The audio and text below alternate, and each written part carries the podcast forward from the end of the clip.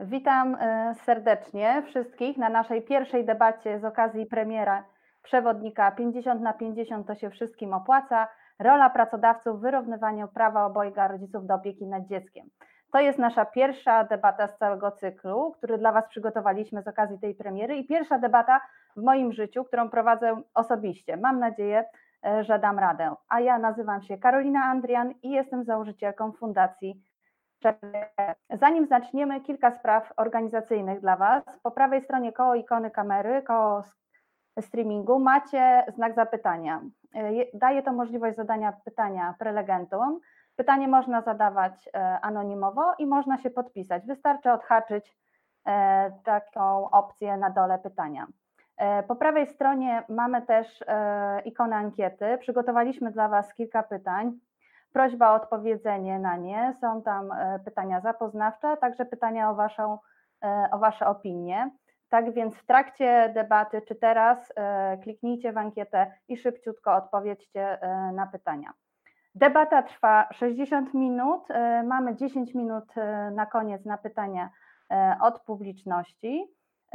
No i chwil, za chwilę będę przedstawiać naszych prelegentów. Dodam tylko, że wprowadziłam taką zasadę. Mamy blended learning, blended Mm, balance, working, więc e, pozwoliłam sobie jako moderator na wprowadzenie zasady, że do niektórych naszych prelegentów zgłasz, e, zwracam się pan, pani, a do niektórych, których znam lepiej, e, na ty. Mam nadzieję, że to będzie Wam pasować i zaczynamy. Zacznę od pań. Witam serdecznie panią Katarzynę Wilkołaską-Żurowską, pełnomocniczkę prezydenta miasta stołecznego Warszawy do spraw kobiet. Dzień dobry pani Katarzyno. Dzień dobry, dzień dobry państwu, dzień dobry panie rzeczniku. E, Marta Rybicka, Business Unit Director, Agencja Badawcza IQS. Cześć Marta. Cześć Karolino, dzień dobry Państwu, witam wszystkich serdecznie. Dorota Wiszejko-Wierzbicka, psycholog, Uniwersytet SWPS. Cześć Dorota. Cześć Karolina, dzień dobry, witam serdecznie. E, Paulina Janiak, prezeska Femmeritum. Cześć Paulina. Profesor Adam Bodnar, Rzecznik Praw Obywatelskich. Dzień dobry Panie Adamie. Dzień dobry Pani, dzień dobry Państwu, dziękuję serdecznie za zaproszenie. E, Tomasz Dąbrowski, inicjator i wiceprezes Diversity Hub. Cześć Tomek. Dzień dobry, cześć, miło Was widzieć. I Jarek Kania, założyciel bloga i podcastu Ojcowska Strona Mocy. Witaj Jarku. Cześć i dzień dobry, witam wszystkich bardzo, bardzo serdecznie. Dobrze, więc w takim razie zaczynamy. Mm, zaczniemy od e, krótkiej prezentacji wyników, które przedstawi Marta Rybicka z IQS-a. Są to e, badania, które zostały przeprowadzone przez IQS mm, na potrzeby publikacji tego przewodnika, więc ja już e, szybko udostępniam ekran i będziemy zaczynać. To zapraszam e, Marta. Scena czy e, laptop jest Twoja. Dziękuję bardzo. E, tak, rzeczywiście zrealizowaliśmy, myślę, bardzo ciekawe i zresztą potrzebne badanie, które pokazuje, jak w tej chwili wygląda stosunek do, do dzielenia się opieką, szczególnie nad małym dzieckiem, bo tu w kontekście urlopów rodzicielskich. Niemniej jednak mam też parę informacji dla Państwa, które naświetlą, jak w ogóle wygląda sytuacja, jeśli chodzi o podział obowiązków w polskich rodzinach. I tu na pierwszym slajdzie widzimy, że w oparciu o dane statystyczne, to są dane, dane pochodzące z GUS-u, z Eurostatu z roku 2018 oraz jedna z danych pochodzi już z naszego raportu. Natomiast to, co widzimy, to jeśli chodzi o opiekę nad dziećmi, to głównie, e, głównie e, spoczywa ona e, na kobietach. To są kółka obwiedzione różowym kolorem i tak będzie w całej prezentacji. 60% kobiet deklaruje, że to one właśnie najczęściej opiekują się dzieckiem, gdzie ojcowie wskazują siebie tylko, tylko w niewielkim odsetku. Oczywiście, jeśli chodzi o mm, opiekę mm, nad dzieckiem, e, opiekę samotnego rodzica, to też jeśli ona występuje, to jest to najczęściej matka. Mm, no i okazuje się, że jeśli chodzi o, e, o stałą pracę, to tak naprawdę e, głównie, głównie mają ją mężczyźni, natomiast dużo, dużo, dużo mniej kobiet. I również to, na co chciałam zwrócić uwagę, i za chwilkę będę to rozwijać na kolejnym slajdzie, to taka pewna dysproporcja co do obciążenia pracami domowymi w gospodarstwie domowym. I w szczegółach tutaj widzimy, widzimy jak to wygląda. Kółka obwiedzione na różowo to są te czynności, które są zdecydowanie częściej wykonywane przez kobiety. Na niebiesko są to czynności, które zdecydowanie częściej wykonują mężczyźni. Po środku mamy, mamy czynności, które no, też w przewadze wykonują kobiety, niemniej jednak te dysproporcje są już nieco mniejsze, ale same też odsetki mężczyzn, którzy potrafią takie czynności wykonywać oraz wykonują je, są stosunkowo wysokie. W związku z czym to, co chciałabym podkreślić, to to, że owszem, nadal gro obowiązków i ten ciężar jakby odpowiedzialności za prowadzenie domu spoczywa na kobietach, niemniej jednak warto powiedzieć, i byłabym nieuczciwa, gdybym tego nie podkreśliła, że jednak te dysproporcje nie są już tak gigantyczne i myślę sobie i życzę sobie też, żeby oczywiście z czasem one, one malały coraz bardziej, uwzględniając rzecz jasna pewne, pewne też kompetencje. Tak, mężczyźni są powiedzmy sprawniejsi, jeśli chodzi o kwestie techniczne, więc samochody, serwisowanie auta i wszelkiego rodzaju remonty to, to najczęściej są po ich stronie. Kobiety też mają swoje, swoje, że tak powiem, atuty i ulubione, czy bardziej lubiane czynności. No niemniej jednak tej pracy w domu jest bardzo dużo i widzimy, że, że ludzie dzielą się tą pracą no i powinni się nią dzielić. Zobaczmy w takim razie dalej, jak wygląda opieka nad dzieckiem. To, co widzimy tutaj, to oczywiście przede wszystkim dzieckiem zajmują się rodzice, no i jednak mama na pierwszym miejscu, tak? To jej przypisywane jest, przypisywana jest ta główna odpowiedzialność za opiekę nad dzieckiem. O dziwo na drugim miejscu jest szkoła, a ojciec znajduje się na miejscu trzecim. Co jest ciekawe, to proszę zwrócić uwagę na pytanie, który z rodziców się zajmuje częściej, to mężczyźni wskazywali ojców nie częściej niż kobiety wskazywały ojców. W związku z czym mężczyźni mają poczucie, że to oni się, że oni stosunkowo często się zajmują dziećmi, natomiast kobiety już tego tak nie widzą. Więc to jest też ta różnica w postrzeganiu, w postrzeganiu swojej roli, bądź też tego rodzaju czy jakości czasu, który ojciec spędza z dzieckiem. Czy to jest opieka nad dzieckiem, czy to jest inny rodzaj, rodzaj spędzania czasu. Przechodząc dalej, zobaczmy, z jakimi problemami mierzą się, mierzą się rodzice.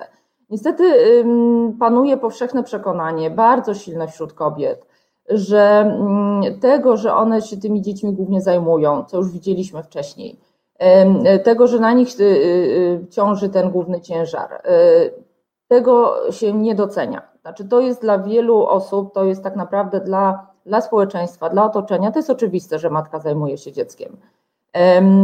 Zdecydowanie jest takie poczucie, głównie ze strony kobiet, że ojcowie, którzy się zajmują dziećmi, są znacznie lepiej oceniani. Oni tak oni w ogóle inaczej, oni nawet nie są oceniani, oni są doceniani. Tak naprawdę ojciec, który zajmuje się dzieckiem, o wow, tak, to jest naprawdę, to jest naprawdę duży wyczyn, to jest szacunek, to jest coś niezwykłego, to jest rzadkość.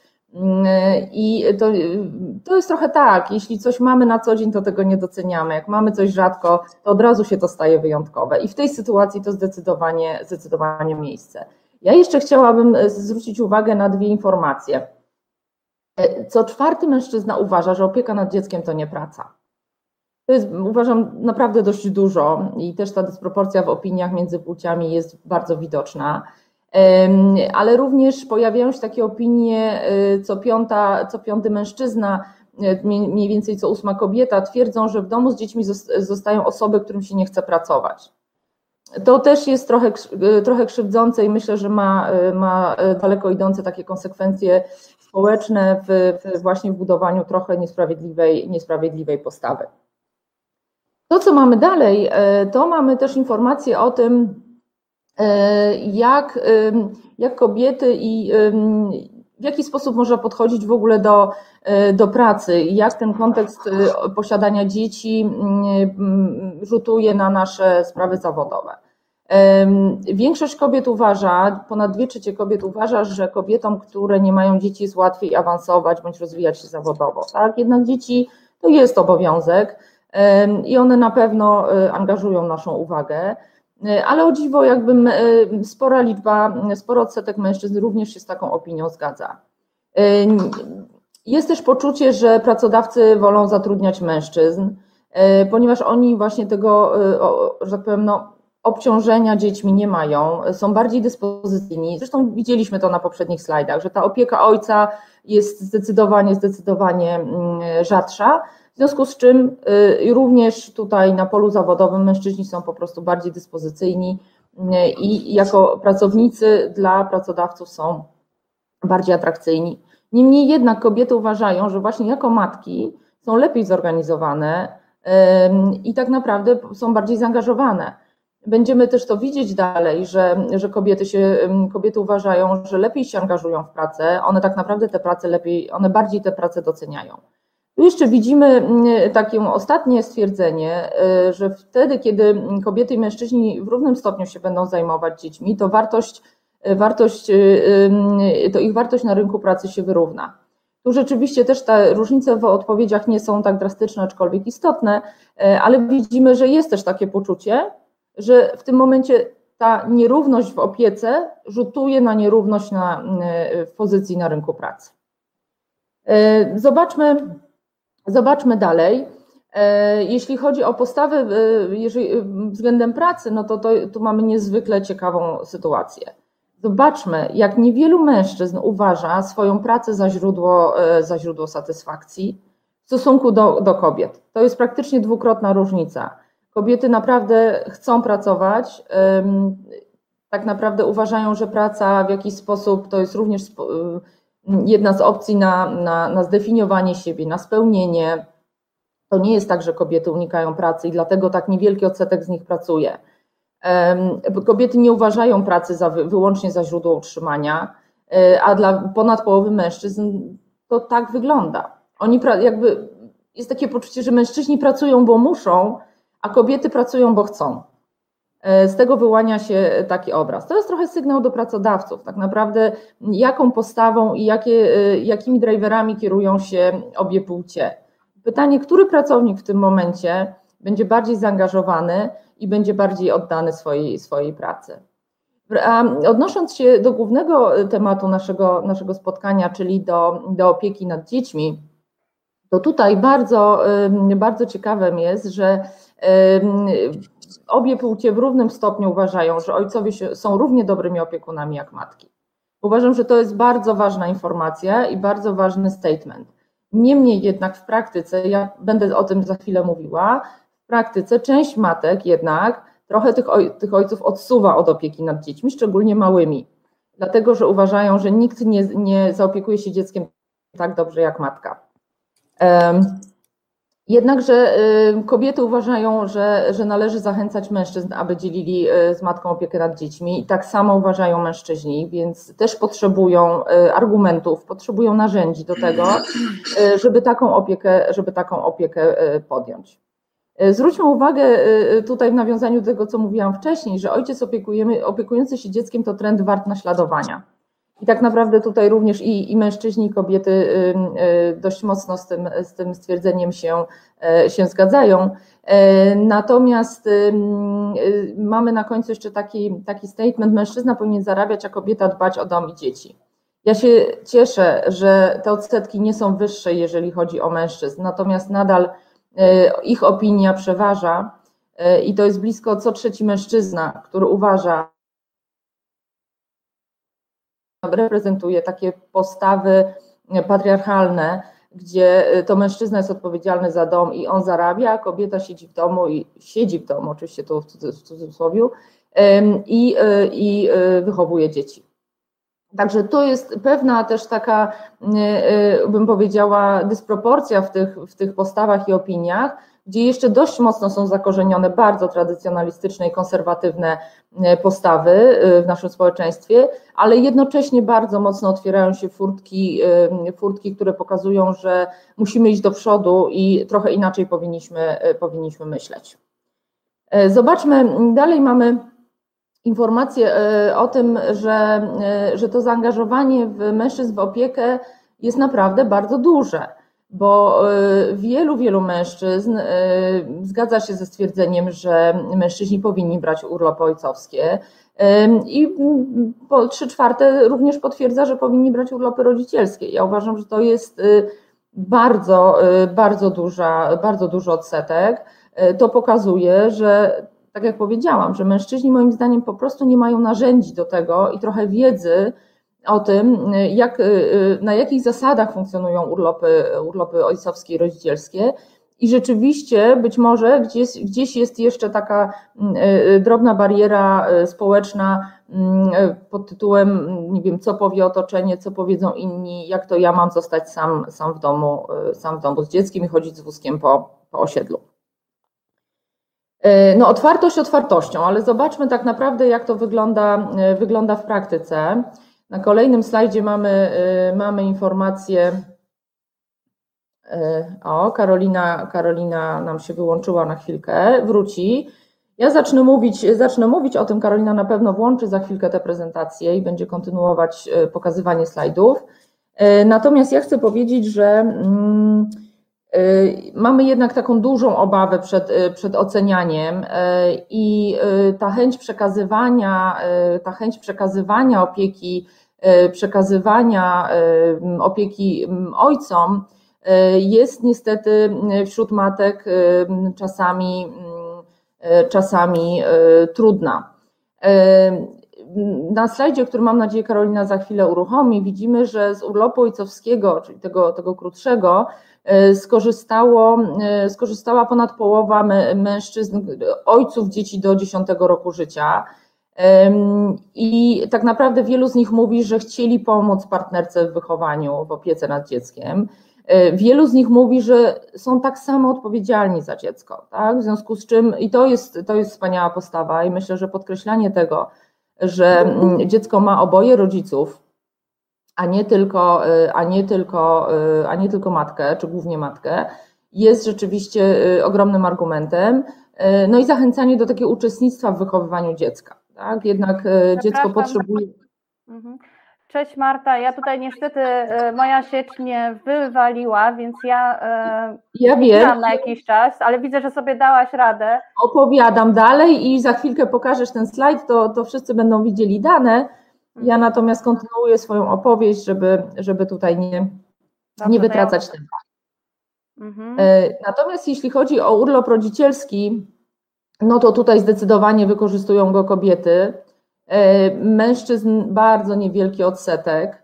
Zobaczmy tak naprawdę, jak e, ciekawe są e, bariery w ogóle w stosunku do, do tego rodzaju urlopów. Bo ogólnie rzecz ujmując, to są bariery finansowe, mhm. czyli nie wziąłem takiego, nie wziąłem, nie wzięłam, nie skorzystałam, nie skorzystałem z urlopu rodzicielskiego ze względu na E, barierę finansową, nie mogłem, nie mogłam sobie na to pozwolić. E, ale też jest taka obawa przed utratą pracy. To jest e, utrata pracy, utrata pozycji w pracy, ale pojawiają się też dwie inne kwestie. Że nie wiedziałam, że jest taka możliwość, czyli też tutaj powinniśmy mm, informować i, i edukować oboje rodziców, jeżeli chodzi o te urlopy i tak naprawdę przygotowywać ich do tego i tę wiedzę szerzyć również wśród ludzi, którzy jeszcze nie są rodzicami, tylko tak naprawdę y, y, y, jakby do tego, do tego się w jakiś sposób przygotowują, żeby oni też już mogli wiedzieć i przygotować się mentalnie na to, jak ta sytuacja będzie wyglądała. I jest jeszcze kolejny aspekt, że żona, żona mi nie pozwoliła, tak? Wolała sama wykorzystać. Znaczy, to, y, to też jest ten, ta kwestia, o której ja wspominałam wcześniej, że ona potrafi być y, problematyczna. Kobiety y, są w tak, pod tak dużą presją otoczenia i pod presją społeczną, że to kobieta jest matką i to kobieta powinna dbać o, o dzieci, że rzeczywiście ciężko jest jej się dzielić tą opieką. Ale na koniec zobaczmy, tak. ci, którzy skorzystali, mhm uważają, że warto. Tak naprawdę nikt tego nie żałuje. Y, zdecydowanie, zdecydowanie y, tę decyzję y, dobrze ocenia ponad dwie trzecie, a praktycznie większość, większość absolutnie jest na tak. I tak samo zdecydowana większość taką, taką przygodę z urlopem rodzicielskim i opieką nad dzieckiem powtórzyłaby. Także z mojej strony, z mojej strony to wszystko. Mam nadzieję, że to udało, że udało mi się naświetlić trochę, trochę kontekst i, i opinie, jakie panują wśród, wśród rodziców. Pamiętajmy, badanie było realizowane na, na rodzicach dzieci, żeby zobaczyć rzeczywiście, jak, jak oni o tym, o tym myślą. Dziękuję bardzo. Dziękuję Marta. E, w takim razie ja chciałabym odgłos, oddać głos teraz Panom i poprosić o komentarz do wyników zaprezentowanych przez Martę z IQS-a. E, jak to wygląda w Waszych obserwacjach i, i Waszych doświadczeniach? I poproszę e, pierwszą osobę o zabranie głosu, Pana Rzecznika. Okay. Dziękuję serdecznie jeszcze raz za zaproszenie. Przede wszystkim chciałbym bardzo pogratulować tych badań, bo one są naprawdę myślę, że niezwykle ciekawe i ładnie się wpisują w to, co w biurze rzecznika e, staraliśmy się robić przez, e, przez całą kadencję. E, jak jeszcze zaczynałem, to w 2015 roku, 2016 opublikowaliśmy taki raport na temat godzenia ról zawodowych i rodzinnych i wskazywaliśmy, no, że właśnie jest wiele tych możliwości prawnych, które E, już teraz dają szansę na to, aby e, ojcowie z tego korzystali. Natomiast no, powstaje sporo barier e, społecznych, mentalnych, także w niektórych sytuacjach barier także prawnych, które utrudniają korzystania z urlopów ojcowskich oraz urlopów rodzicielskich. Natomiast to, co wydaje mi się widać z tych badań, to to, że jednak się zmienia podejście społeczne, że coraz więcej coraz więcej ojców korzysta z możliwości, które im daje prawo, ale też znikają takie bariery, e, które mm, są związane z tym tradycyjnym postrzeganiem e, e, roli męskiej czy, czy, czy żeńskiej w rodzinie. I na przykład tutaj bardzo uderzyło w tych badaniach to, że w zasadzie tylko 30% przedstawia ten taki pogląd, że prawda, miejsce kobiety to w domu, mężczyzny to zarabianie pieniędzy i tak dalej uważam, że te 30% to już jest stosunkowo niewiele, tak? To znaczy, wydaje mi się, że to cały czas stopniowo się zmniejsza i przykłady tych ojców, którzy się angażują, pokazują, że można i że się z tym nie wiąże e, jakieś, e, nie wiem, odkrywanie Ameryki, to jest właśnie droga do, do sukcesu. I uważam, że takie badania i pokazywanie różnych przykładów są istotne, ponieważ my tutaj nie dokonamy zmiany poprzez tylko i wyłącznie przepisy prawne, E, ale bardzo ważne jest, i to też była rekomendacja z tego raportu naszego, e, uświadamianie i różne kampanie społeczne, że rolą władzy nie powinno być tylko tworzenie mechanizmów prawnych, ale właśnie uświadamianie, na czym to polega. I tutaj ten wątek się e, w prezentacji pani Marty e, pojawiał dość często, że brakuje takiej właściwej informacji, co należało, jak skorzystać z tych urlopów, że nie grozi z tego tytułu żadna e, sankcja, że ojcowie nie zdają sobie nawet sprawy z tego, jakie te możliwości prawne występują. Także może tyle tytułem takiego krótkiego komentarza z mojej strony, bo jak rozumiem, jeszcze będę miał szansę e, podsumować na koniec e, całe spotkanie. Nie chciałbym teraz zabierać za dużo czasu. Dziękuję. Dobrze. Dziękuję. Teraz chciałabym przekazać głos e, Jarkowi. Jarek, ty jesteś pod, masz, prowadzisz podcast, blog Ojcowską Stronę Mocy. Masz tysiące fanów, dużo ojców, myślę, że też i trochę mam wśród tych fanek. E, twoich jest. E, jak to wygląda z Twojej perspektywy?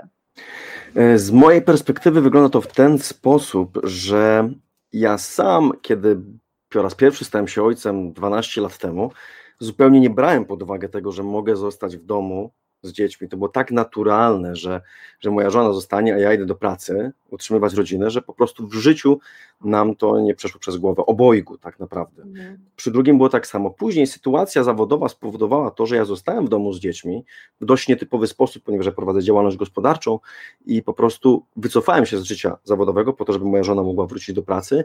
Później, kiedy trzecia córka się urodziła, zostałem, moja żona poszła na studia, wówczas więc również miałem bardzo duże obciążenie weekendowe i weekendy były dla mnie dość dużo gorsze niż, niż dzień w tygodniu. I tutaj chciałbym się odnieść do tego, co Marta powiedziała, że ojcowie nie są oceniani, a są doceniani, kiedy są e, z, z, dziećmi. I rzeczywiście tak było. Słuchajcie, jak ja wpadałem na basen rano z trójką dzieci, jedno na ręku, jedno się przebiera, trzecie pomaga, to po prostu no, czułem się jak Boże Szczetumu. Naprawdę to było niesamowite uczucie. Szedłem w tygodniu na plac zabaw z małą, gdzie były same kobiety, byłem ja, jako ten jedyny ojciec, naprawdę zupełnie inne e, ocenianie, tak naprawdę powiedziałem wow, I to potwierdzają też koledzy, którzy również byli w podobnej sytuacji, że rzeczywiście, kiedy oni idą sami z dziećmi, zupełnie inaczej ludzie się patrzą, niż kiedy no, ich żony, matki robią to samo. To jest tak jakby naturalne.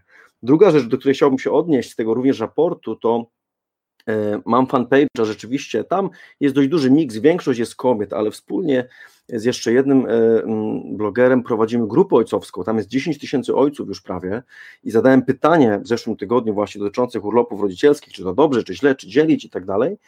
I główną przewinęło się myślą to, że blokadą, barierą są jednak kwestie finansowe, nie światopoglądowe. I tu dwie rzeczy wpłynęły, po pierwsze mężczyzna zarabia więcej, więc prosta kalkulacja, jeżeli nam się budżet nie spina, no to 300 zł, 500 zł, 2000 zł, zależy jaka jest ta różnica, no to jednak przez kilka miesięcy to się nakłada. Więc to plus kwestie też podniosło kilka osób, kwestie mm, umów, gdzie jest oficjalna część, którą dostajemy do ręki, i druga rzecz, która jest dawana pod stołem. To dalej w wielu zakładach pracy funkcjonuje i tu również był podawany przykład, ok, możesz iść na ten swój urlop, ale wtedy dostaniesz tylko tę podstawę. No i to już zmienia postać rzeczy. Dobiegając do mety, chciałbym powiedzieć, że tak naprawdę warto kierować przekaz do tych, i tu również to Marta powiedziała, że do tych, którzy będą ojcami, do tych, którzy będą rodzicami, to do obojga, i do matek, i do ojców, ponieważ kiedy ktoś już ma dziecko pięcioletnie, to już jest za późno tak naprawdę. W momencie, kiedy jesteśmy w ciąży, przygotowujemy się do, do bycia rodzicem, to jest ten czas, kiedy możemy świadomie podjąć decyzję, ok, spróbujmy, jakie są za i przeciw, przygotujmy się do tego, więc później, kiedy będą te wszystkie emocje, kiedy będzie na przykład to, że matka nie chce oddać tego dziecka, no bo ona się najlepiej nim zajmuje, bo to też się bardzo często pojawia, co się też przejawiło w tym raporcie, no będzie łatwiej już ten dialog wrócić, więc warto wykorzystywać ojców, takich jak ja, ale także też wielu innych, którzy przeszli te urlopy, ponieważ oni są największymi entuzjastami, bo pomimo, że byli sceptyczni, pomimo, że nie wiedzieli, że można, po doświadczeniu tego czasem trudnego, ale niezwykle wspaniałego okresu budowania relacji, są największymi ich jego propagatorami. Dziękuję. Dzięki Jarek. E, to teraz chciałabym jeszcze poprosić Tomka Dąbrowskiego e, z Diversity Hubu, bo mm, wiem, że prowadzicie, udostępnię sobie e, tą prezentację, prowadzicie projekt między uczelniami, bierzecie udział, w którym to badacie właśnie też kwestie związane z opieką, rolami opiekuńczymi, więc oddaję Tobie głos. Jak to wygląda od strony badań? E, bardzo dziękuję. E, właściwie bardzo fajne badania, bardzo, e, bardzo też poruszające, bo to jest taki temat, którym rzeczywiście się zajmujemy. My, prawdę powiedziawszy, próbujemy na to spojrzeć mm, troszkę szerzej niż tylko z perspektywy opieki w kontekście rodzicielskim. W ogóle jako Diversity Hub no, w ogóle interesuje nas temat opieki, ale w kontekście różnorodności czy inkluzji w ogóle, więc tutaj też takie rzeczy, które gdzieś muszą wybrzmieć, muszą dotyczyć, nie wiem, choćby różnic kulturowych czy szerszego kontekstu dotyczącego równości, równości płci. Natomiast w tym specyficznym projekcie, czyli Care, to jest projekt nie tylko realizowany przez uczelnie, ale w siedmiu krajach realizujemy badania i będziemy próbowali wypracować pewne rekomendacje. Próbujemy spojrzeć na temat opieki dużo, dużo szerzej, w sensie nie skupić się tylko i wyłącznie na tym, co dotyczy rodzicielstwa, natomiast w ogóle spojrzeć na to, jak mężczyźni wywiązują się z ról opiekuńczych wobec, nie wiem, rodziców, osób zależnych, być może swoich partnerów, być może przyjaciół i tak dalej. I teraz osadzenie tego tematu, tego, którego Sherdecker robi w tym kontekście wydaje mi się, wydaje mi się super ważne.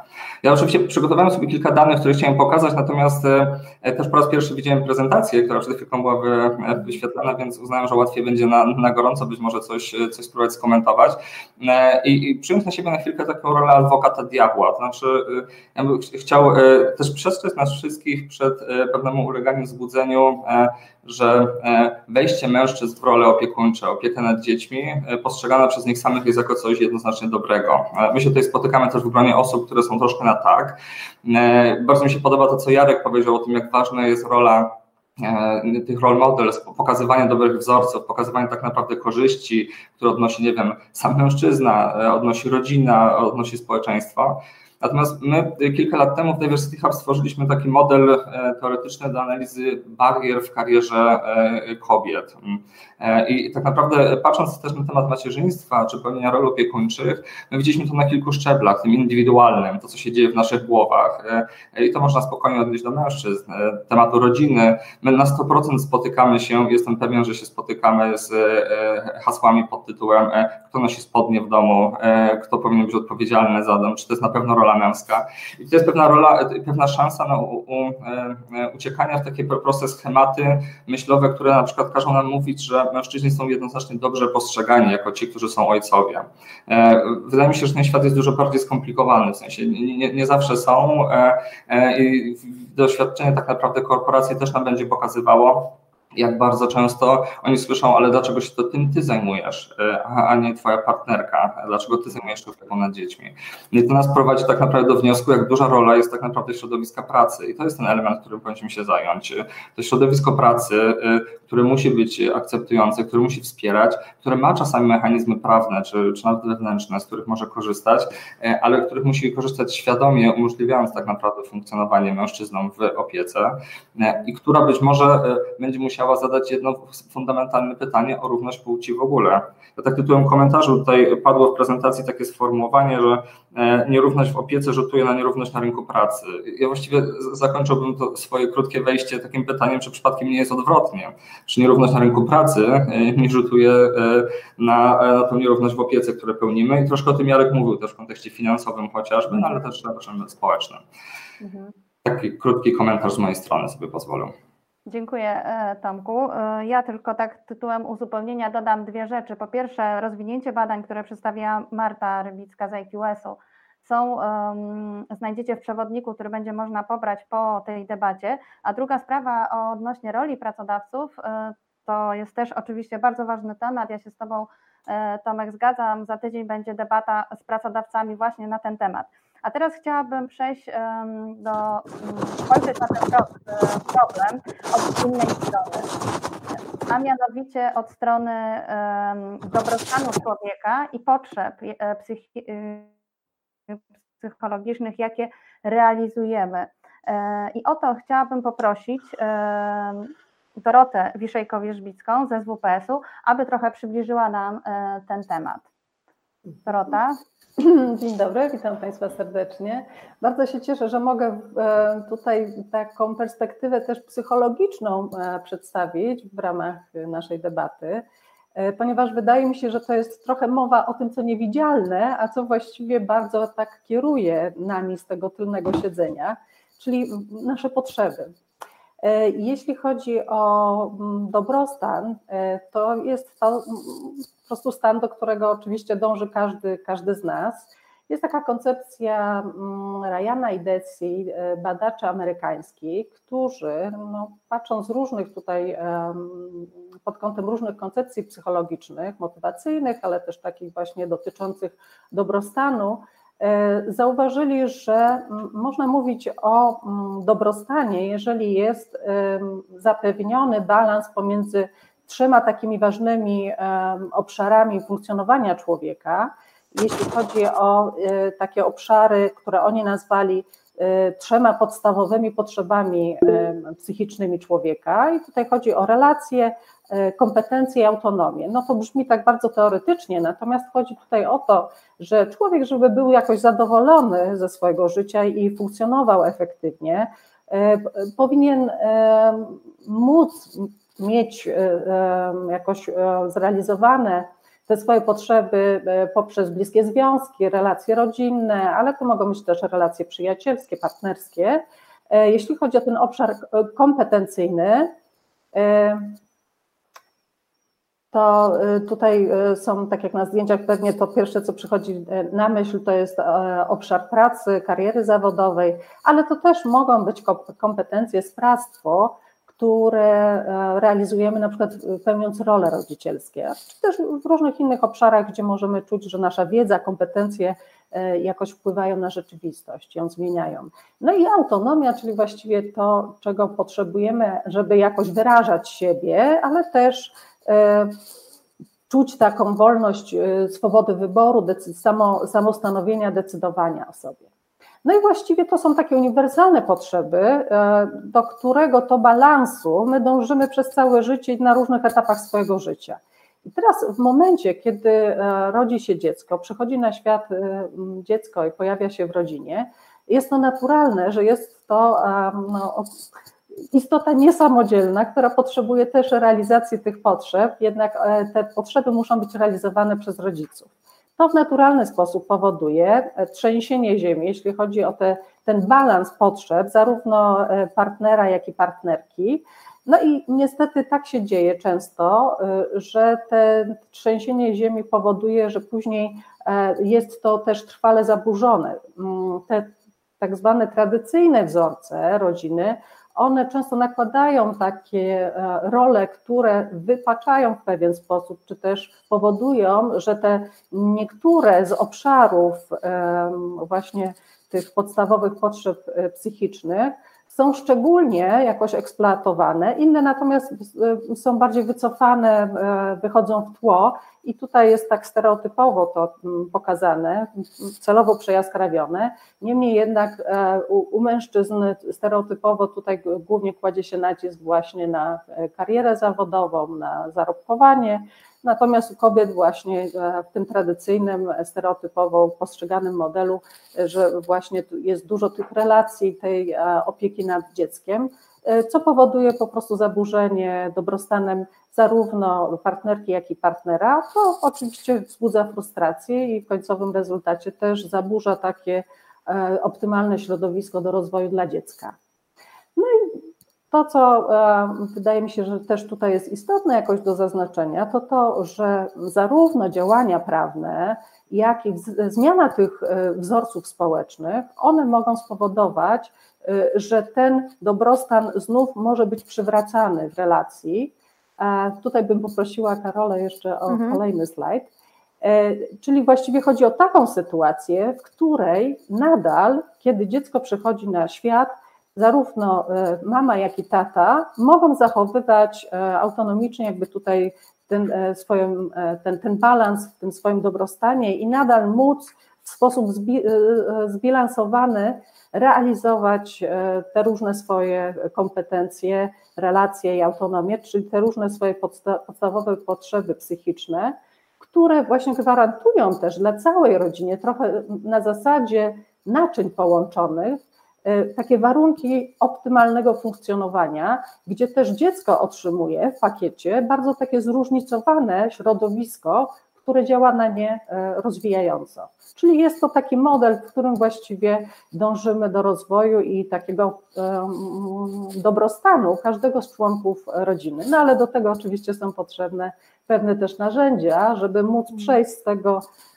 stereotypowo postrzeganego tradycyjnego wzorca rodziny właśnie do takiego wzorca, w którym ten e, balans będzie możliwy. Mhm. Dziękuję bardzo. Dziękuję, Dorota. Mm, I teraz chciałabym w związku z tym, co powiedziałaś, mm, tutaj zatrzymam udostępnianie. Mm, pozwólcie, że przeskoczę sobie, żebym też. E, chciałabym teraz e, podać właśnie liczby, które e, padły, bo z jednej strony mamy te potrzeby, realizację tych potrzeb i ten potrzeb, potrzeba kompetencji, która właśnie u kobiet często jest zaniedbana w momencie, kiedy pojawiają się dzieci. Mamy aktywność zawodową Polek na niskim poziomie, bo 48%. E, z drugiej strony mamy wysoką satysfakcję Polek, które pracują, o czym wspomniała Marta, 60%. E, w porównaniu do mężczyzn, którzy taką satysfakcję mają tylko 35%. Mężczyzn mówi, że jest usatysfakcjonowany z pracy. Mężczyźni częściej pracują, bo muszą. Pytanie moje, czy Polki nie chcą pracować, E, czy nie chcą pracować. I może chciałabym tutaj poprosić o, o głos e, Paulinę Janiak e, z Femmeritum, dlatego że Femmeritum pracuje z pracodawcami nad równowagą praca, rodzina i praca, życie i mm, jak to, i również pracujecie tam z pracującymi rodzicami, głównie kobietami. Jak to wygląda? Nie chcą czy nie mogą? Tak, Karolina, dzięki za, za głos. No właśnie, zanim odniosę się do tego naszego doświadczenia w Femmeritum, mm, to myślę, że powinniśmy sobie zadać takie pytanie, właściwie z jakiego powodu kobiety pozostają poza rynkiem pracy. No i tutaj można spojrzeć na to zagadnienie z kilku punktów widzenia. Mm, po pierwsze, takie oczywiste elementy, na które wskazują wyniki badań, które wczoraj właśnie pozwoliłam sobie przejrzeć jeszcze dodatkowo Instytutu Badań Strukturalnych, to kobiety pozostające poza rynkiem pracy to przede wszystkim kobiety właśnie o niskim wykształceniu, e, z kobiety z obszarów wiejskich, e, a także właśnie co, co ciekawe, kobiety z dwójką dzieci i więcej, większą ilością dzieci. No i te czynniki decydują o tym, że napotykają one na takie bariery, jak e, to, że w chwili, kiedy poszukują już tej pracy, to, że praca, praca jest mało atrakcyjna finansowo czy też fizycznie, w tych obszarach wiejskich e, to brak odpowiednich instytucji do opieki nad dziećmi, e, co też dosyć często się pojawia w różnych wynikach.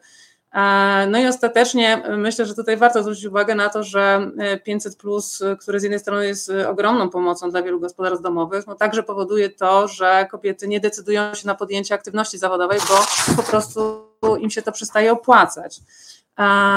I teraz też chciałabym zwrócić uwagę na takie ciekawe w sumie podejście do tego tematu. Ostatnio czytałam książkę e, takich dwóch pań, Sharon Mayes i Joanny Strober.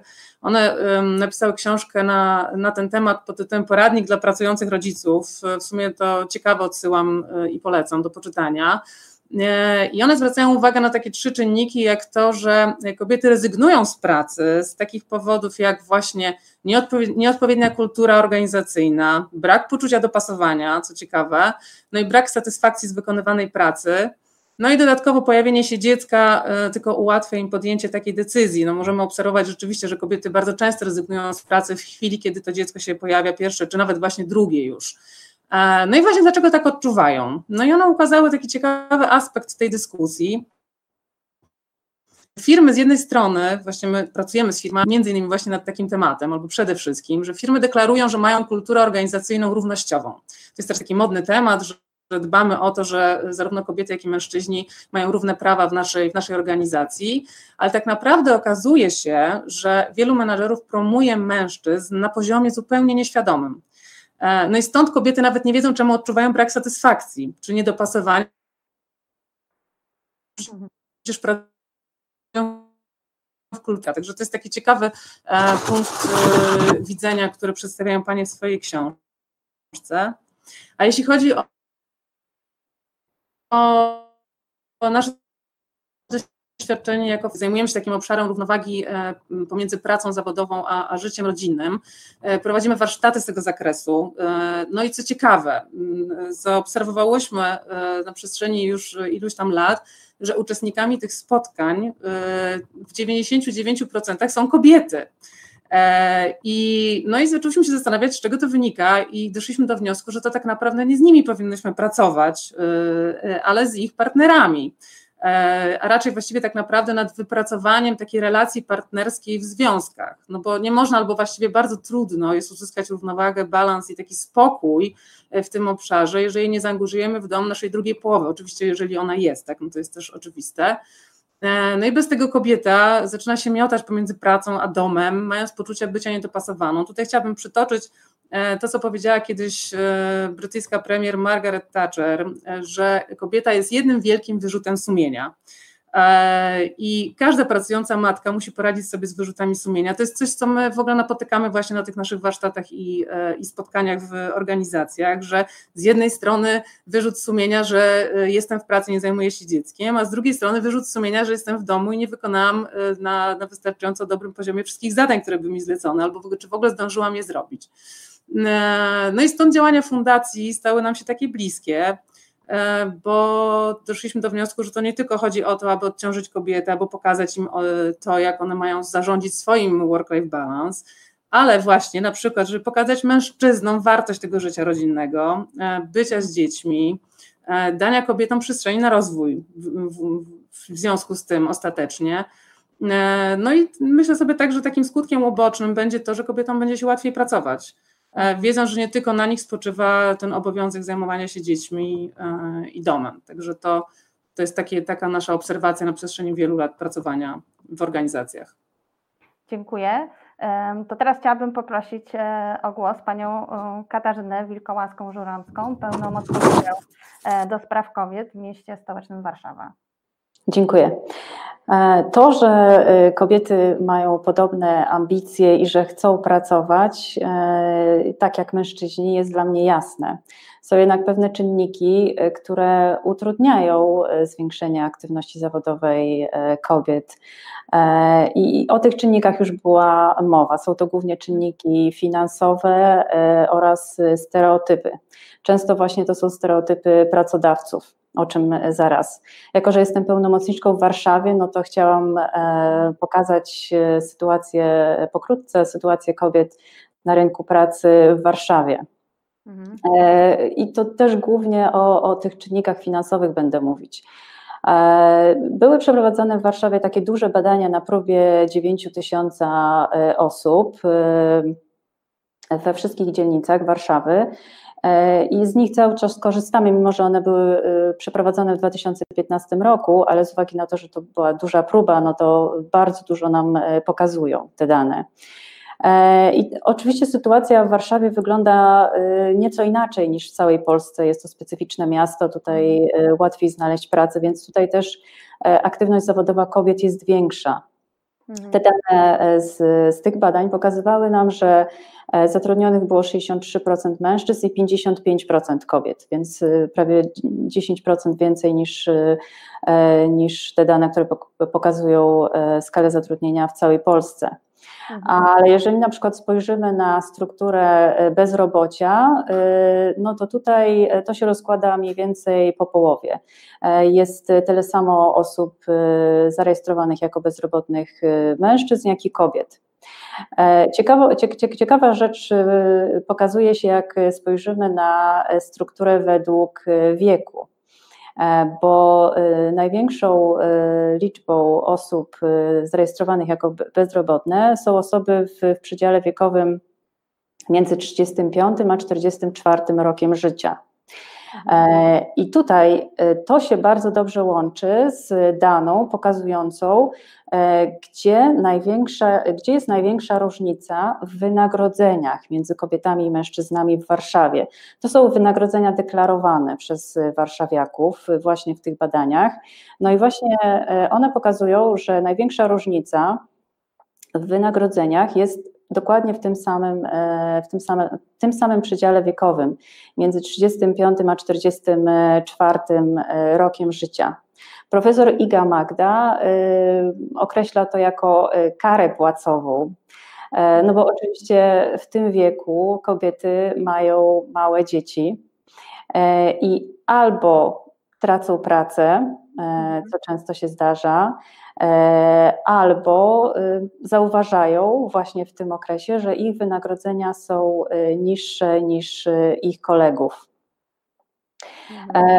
E, dodatkową ciekawą informacją jest też to, pokazującą jak te nierówności na rynku pracy wpływają też na, na nierówności w dzieleniu się obowiązkami domowymi, E, to jest to, że e, więcej mężczyzn, prawie o 10%, deklarowało, że pracuje zawodowo powyżej 40 godzin e, w, w czasie tygodnia mhm. niż kobiety.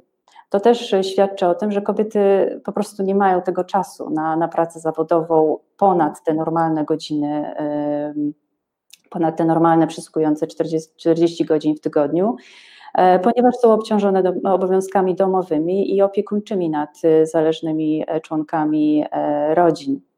Mhm. Ja w zeszłym roku, dodatkowo jeszcze, żeby pogłębić ten temat, zleciłam pod koniec zeszłego roku, zleciłam przeprowadzenie badań jakościowych w grupie warszawianek, między innymi w obszarze pracy.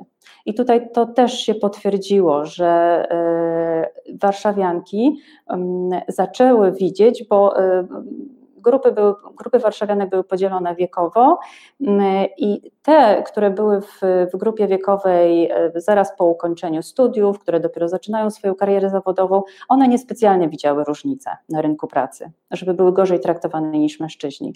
Ale te, które już mały małe dzieci, zdecydowanie tak. Mówiły, że e, czują się jako e, gorsze pracownice, że pracodawcy ich tak postrzegają jako mniej efektywne mhm. pracowniczki i mhm. zaczęły też dostrzegać lukę płacową. Mhm.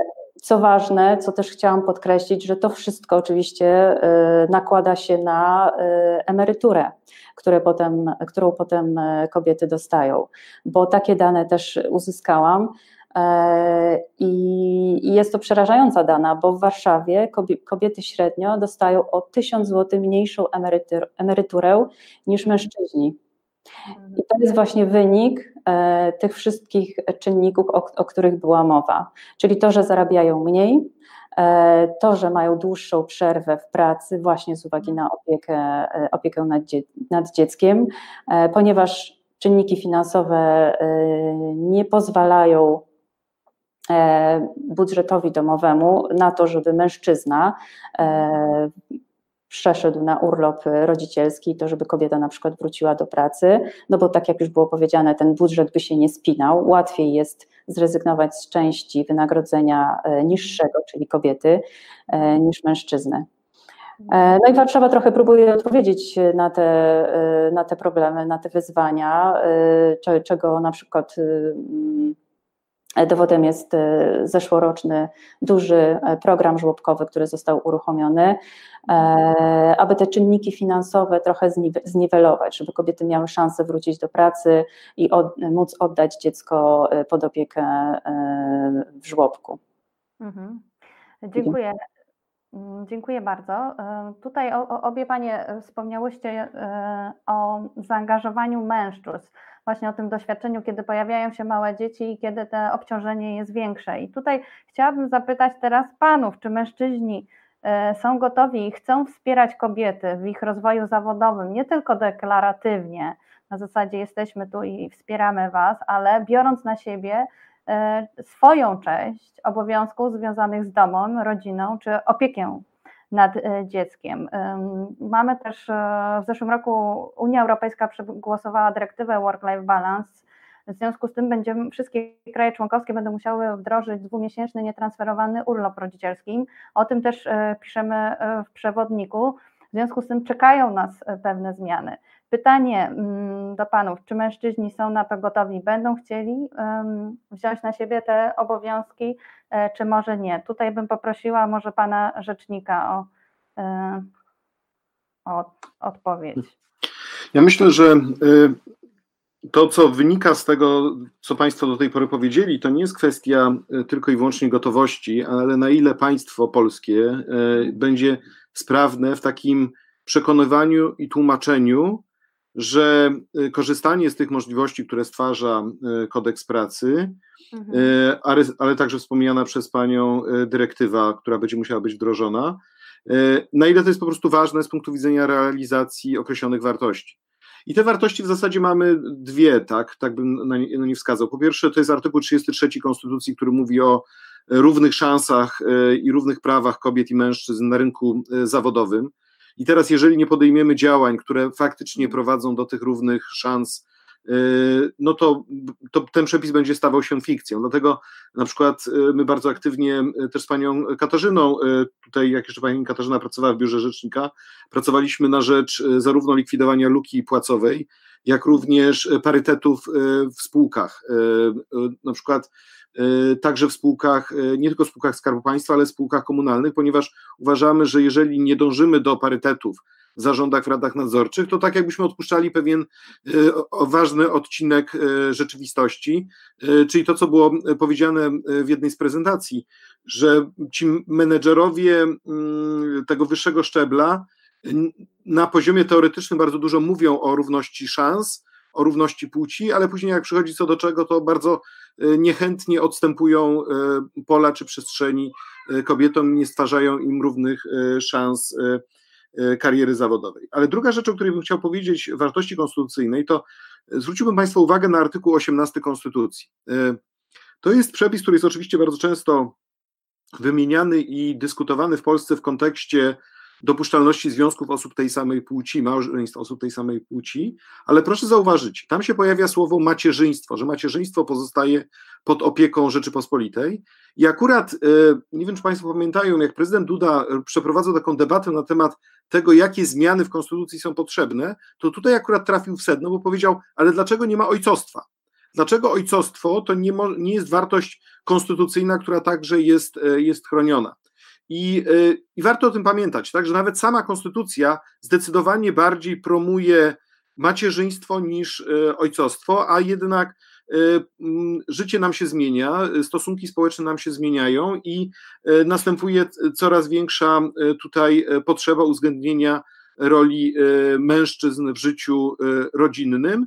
I co więcej, jeżeli ta rola będzie w większym stopniu uwzględniona, jeżeli będziemy mężczyzn dostrzegali, wręcz wymagali od nich, żeby się bardziej zaangażowali, to wtedy kobietom będzie łatwiej osiągnąć rzeczywistą równość na, na rynku pracy.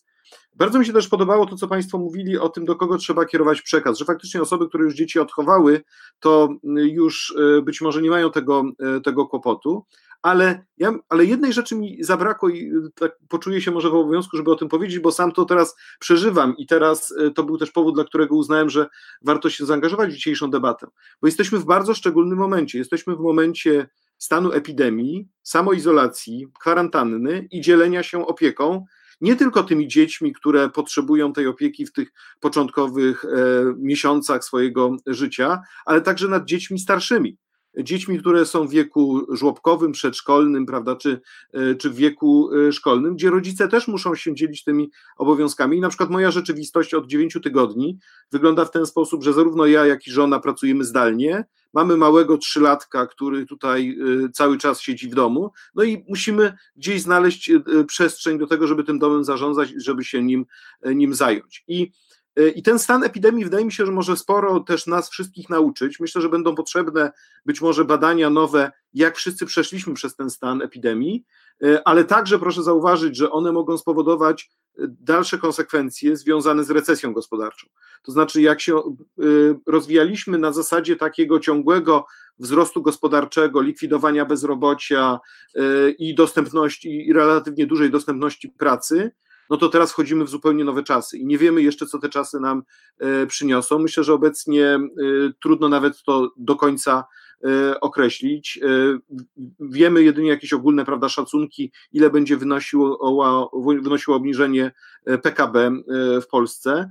Natomiast jak się to przełoży na rynek pracy, no to jest kwestia no, zorientowania się de facto gdzieś po wakacjach, tak? Dopiero wtedy będziemy wiedzieli, ale to też będzie wpływało, myślę, że na różne polityki e, pracownicze i to w różnych kierunkach może pójść. Może równie dobrze pójść w kierunku takim, że e, właśnie te osoby, które pracę szanują, które wiążą się z pracodawcą długoterminowo, jak właśnie, a, a badania dowodzą, że są to kobiety, będą jeszcze bardziej cenione na rynku e, pracy i, e, i będą miały większą szansę e, paradoksalnie e, tutaj rozwijać rozwojowe. Zobaczymy, ale zachęcałbym do przeprowadzenia kolejnych e, badań właśnie odnoszących się do stanu e, epidemii i naszych e, przemyśleń i konsekwencji społecznych z tym związanych. Dziękuję bardzo.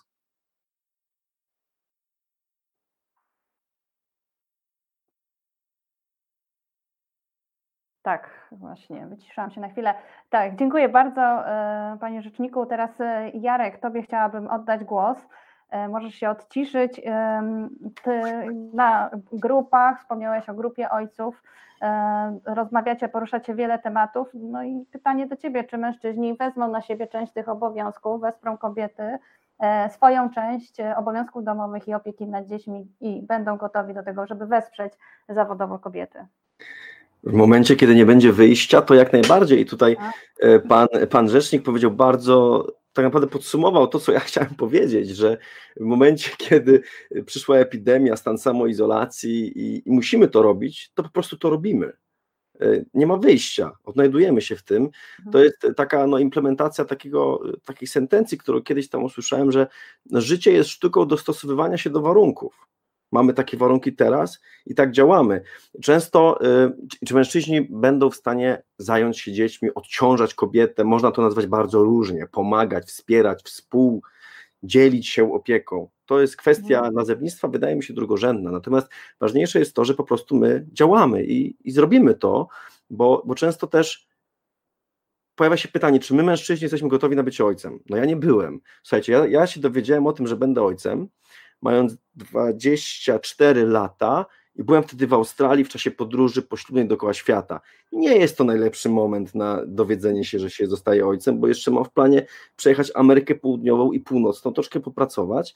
No i chcę sobie trochę pożyć, póki, póki tej rodziny nie będzie. No i, i wtedy wiecie, z żoną myśleliśmy, co zrobimy, czy udźwigniemy to, czy nie, czy wracać do Polski, czy nie. Zrobiliśmy badania, poleciliśmy do Ameryki Południowej, pewne rzeczy obcięliśmy, dostosowaliśmy się do tych warunków, kontynuowaliśmy naszą podróż, wróciliśmy do Polski, tu już w Polsce najstarsza, pierwsza nasza córka, czyli Róża się urodziła y, i, i to świadczy o tym z mojej perspektywy, że, że da się, tylko czasami jest tak, że po prostu musimy stanąć przed pewnymi warunkami. Mnie ojcostwo w tym momencie uderzyło bardzo mocno od razu, bo musiałem dwa plecaki nosić, nie jeden, bo moja żona już będąc w ciąży nie mogła.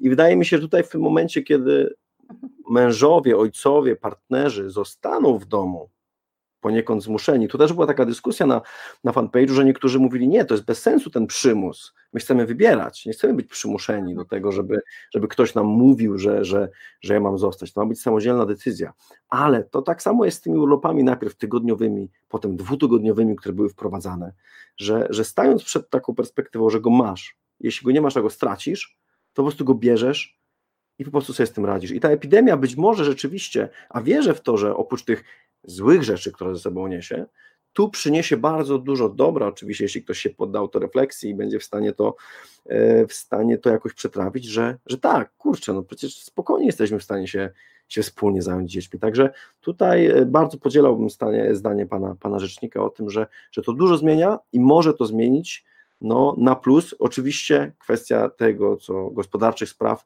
jest Mhm. rzeczą nieco odrębną, nie jestem tu specjalistą, więc tu się, tu się nie wypowiadam. Ale odpowiadając krótko na pytanie, czy mężczyźni y, podejmą się tego działania? Myślę, że zdecydowanie tak. Bądźmy dobrej myśli. E, Tutaj e, przeskoczę jedno pytanie, bo czas nas goni, ale muszę zadać jedno pytanie, o którym e, Pan Rzecznik już trochę wspomniał, a mianowicie oczywiście e, COVID-19.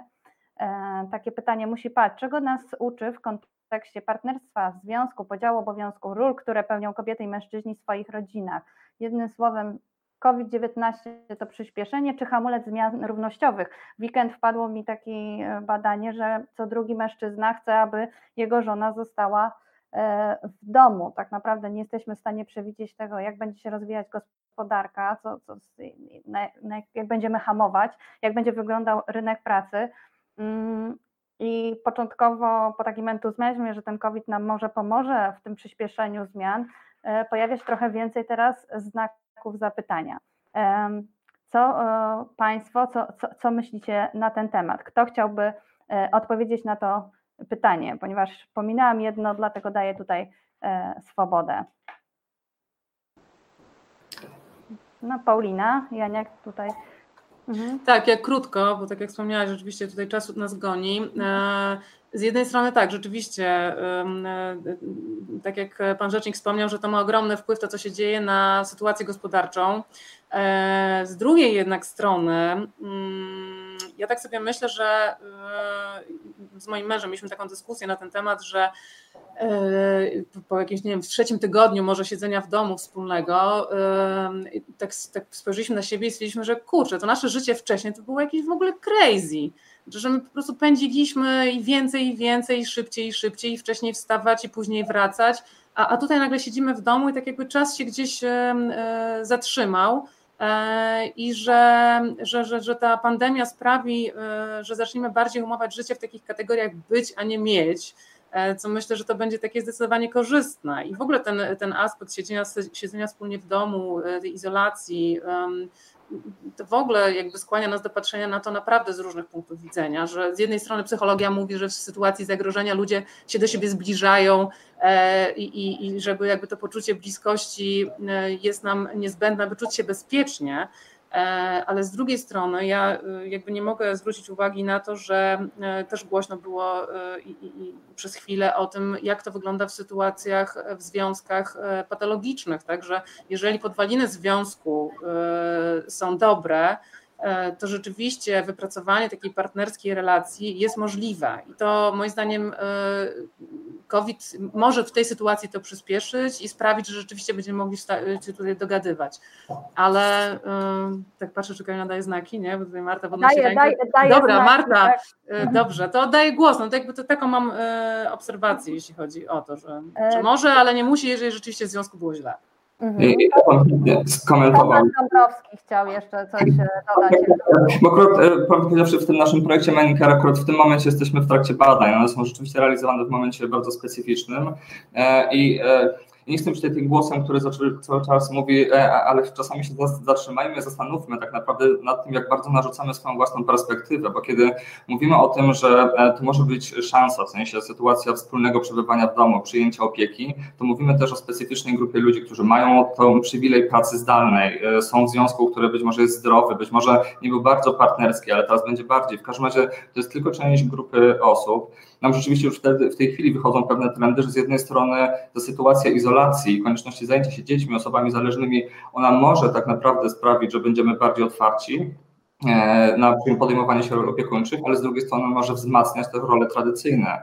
E, zwłaszcza jeśli stanie się to, o czym Pan Rzecznik mówił, przychodzi za chwilę kryzys ekonomiczny, tutaj będziemy mieli decyzję do podjęcia, kto zarabia, kto... W tej chwili mamy decyzje proste, wiecie, kto wychodzi do sklepu, zrobić zakupy i e, też nam wychodzi teraz w naszych badaniach mężczyźni częściej idziemy, to jest jak pójście na polowanie, jakiś niebezpieczny świat, w związku z tym ubieramy maseczki, idziemy, idziemy po te zakupy, to, to, to też wszystko ma znaczenie. Natomiast to, co jest najbardziej kluczowe w tej dyskusji, to tak naprawdę ja ja to postrzegam przez tą szerszą dyskusję na temat równości płci w ogóle. E, znaczy bez poruszenia tego tematu my nie będziemy w stanie przeskoczyć na temat opieki. Zamkniemy się w takiej bańce ludzi, którzy chcą się opiekować dziećmi, chcą się opiekować rodzicami e, i troszkę nam się będzie wydawało, że tak wygląda świat, a wydaje mi się, że on jest po prostu dużo bardziej złożony e, i dotarcie do tych osób, dla których on jest obcy, to jest wyzwanie tak naprawdę dla, dla nas wszystkich i dla waszego projektu.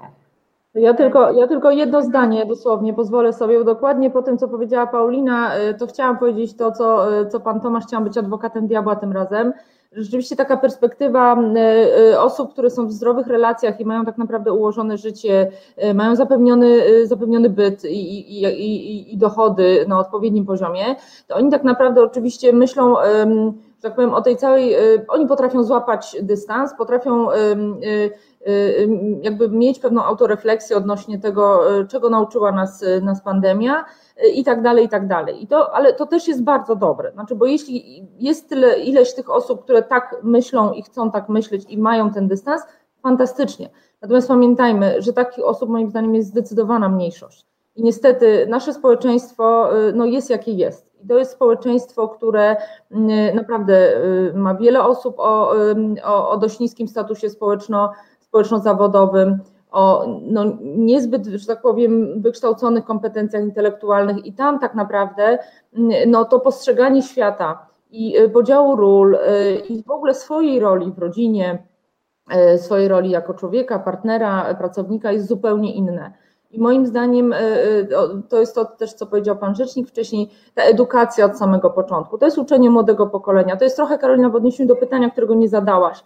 Miejmy nadzieję, że to młodsze pokolenie, e, które ci milenialsi, którzy już urodzili się w innych czasach, którzy już stykają się jednak z większą otwartością, którzy już e, mają troszkę mniej do czynienia z takim bardzo konserwatywnym i bardzo tradycjonalistycznym modelem rodziny, no to tak naprawdę oni przez następne lata i, i, i nasze dzieci, które są teraz y, małe, to one będą zmieniały ten świat i moim zdaniem epidemia tego w tym momencie nie zmieni. Ona, tak jak mówię, pewnym ludziom da odrobinę autorefleksji, natomiast ta zmiana, ona będzie tak naprawdę no, pokoleniowa, bądź kilku jeszcze pokoleniowa.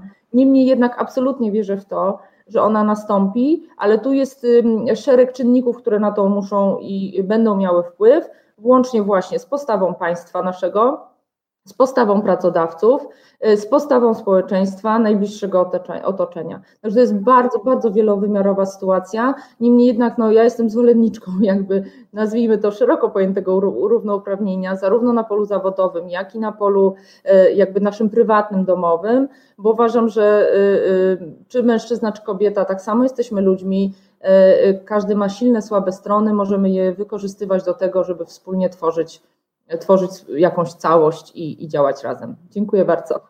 Dziękuję bardzo. Ponieważ e, my już mamy e, te 60 minut przekroczone, a obiecaliśmy, że zajmie debata godzinę, więc ja chciałabym poprosić teraz pana rzecznika o podsumowanie naszej debaty i taką klamrę zamykającą. Dodam tylko, że mm, tak jak wspomnieli moi goście, temat jest bardzo szeroki, dlatego właśnie E, przygotowaliśmy cykl debat i będziemy do tego tematu podchodzić naprawdę pod e, różnym kątem, zapraszać różnych gości. Na te debaty serdecznie zapraszamy, a teraz oddaję głos e, panu rzecznikowi. Dziękuję serdecznie. Dosłownie kilka słów tytułem podsumowania. Po pierwsze, nasza dzisiejsza debata pokazuje, że jest to taki temat, gdzie musimy prowadzić dyskusję interdyscyplinarną, że nie wystarczy tylko poruszać się w obrębie E, czy przepisy obowiązują, czy one są dobre, czy, czy złe, e, tylko że trzeba sięgać po e, jednak wiedzę z zakresu socjologii, z zakresu demografii, z zakresu postaw i społecznych i uwzględniać to przy kształtowaniu regulacji prawnych, ale jednocześnie te regulacje prawne mogą być czymś w rodzaju takiej E, trochę inżynierii społecznej, znaczy nie, nie, nie bałbym się tego słowa, no bo jeżeli chodzi o przepisy, które mają doprowadzić do realizacji wartości konstytucyjnych, to, to nie byłbym e, przeciwny temu, aby one wyrównywały właśnie, czy prowadziły do wyrównywania szans e, kobiet i mężczyzn na rynku pracy. To jest pierwsza rzecz. Druga rzecz, ta zmiana musi następować poprzez działania upowszechniające, uświadamiające. To jest oczywiście także kwestia, tak jak to zostało powiedziane, zmiany e, pokoleniowej, ale znowu państwo, jednostki samorządu terytorialnego, biznes mają też tutaj swoją rolę do e, odegrania. E, bo im bardziej będą uświadamiały, że to jest e, ważne i że w ten sposób zapewniamy faktyczną równość kobiet i mężczyzn i że rola e, mężczyzn w procesie wychowywania dzieci jest w ten sposób zwiększona, tym lepiej, tym, tym bardziej się na to nastawiajmy. Trzecia rzecz to jest powiązanie tej problematyki z problematyką ogólnie przestrzegania przepisów dotyczących równości płci. Czyli jeżeli już pracodawcy wprowadzają tego typu rozwiązania, to nie mogą być one pozorne. One muszą faktycznie przenikać do struktury całej e, organizacji. A po drugie, e, to zwrócenie uwagi, to też wychodziło z naszych badań, że właśnie różnica płac e, ma kolosalne znaczenie dla mm, tego, jak te decyzje dotyczące wychowywania dzieci są e, podejmowane. Jeżeli będziemy się godzili na to, że cały czas jest utrzymywany ten gender pay gap, jeżeli jest ta szczególna grupa e, wiekowa, gdzie ta różnica jest znacząca, no to nie da rady. To znaczy, to wtedy będzie wpływało na decyzję ekonomiczną w rodzinie, kto w domu zostaje, a kto się dzieci, a kto idzie do, do pracy. Dlatego jest, są to zagadnienia wzajemnie ze sobą e, powiązane. Także warto e, o tym właśnie mówić. I wreszcie ostatnia rzecz, edukacja antydyskryminacyjna. To jest e, Czasami się tak mówi w raportach organizacji pozarządowych, że to jest tak zwana wielka nieobecna w polskim systemie edukacji. No i tak faktycznie niestety jest. Ale jeżeli jest nieobecna, jeżeli nie mamy politycznie szansy na to, żeby coś się zmieniało, zmieniło w tym zakresie, no to musimy szukać innych form dotarcia do e, młodzieży, e, aby wpływać na ich właśnie postrzeganie e, ról kobiecej i męskiej w rodzinie, ról zawodowych, gdyż w ten sposób kształcimy te przyszłe pokolenia. O tym nie zapominajmy. Jeszcze raz bardzo serdecznie dziękuję. Ja również. Dziękuję bardzo w takim razie za to podsumowanie. Dziękuję moim prelegentom za udział w tej debacie. E, zapraszam serdecznie do odpowiadania e, na ankietę. Macie tam e, ikonę po prawej stronie. Proszę o wypełnienie. Pojawiły się też dodatkowe pytanie takie podsumowujące. To są dla nas bardzo ważne informacje. Zapraszam również do pobrania przewodnika. Tam znajdziecie wiele informacji, wiele artykułów na różnego rodzaju tematy związane z, mm, z zagadnieniem, którym się tutaj zajmowaliśmy. Zapraszam również na debaty. No i to wszystko. Dziękuję bardzo w takim razie za udział. Dziękuję I do zobaczenia na kolejnej debacie.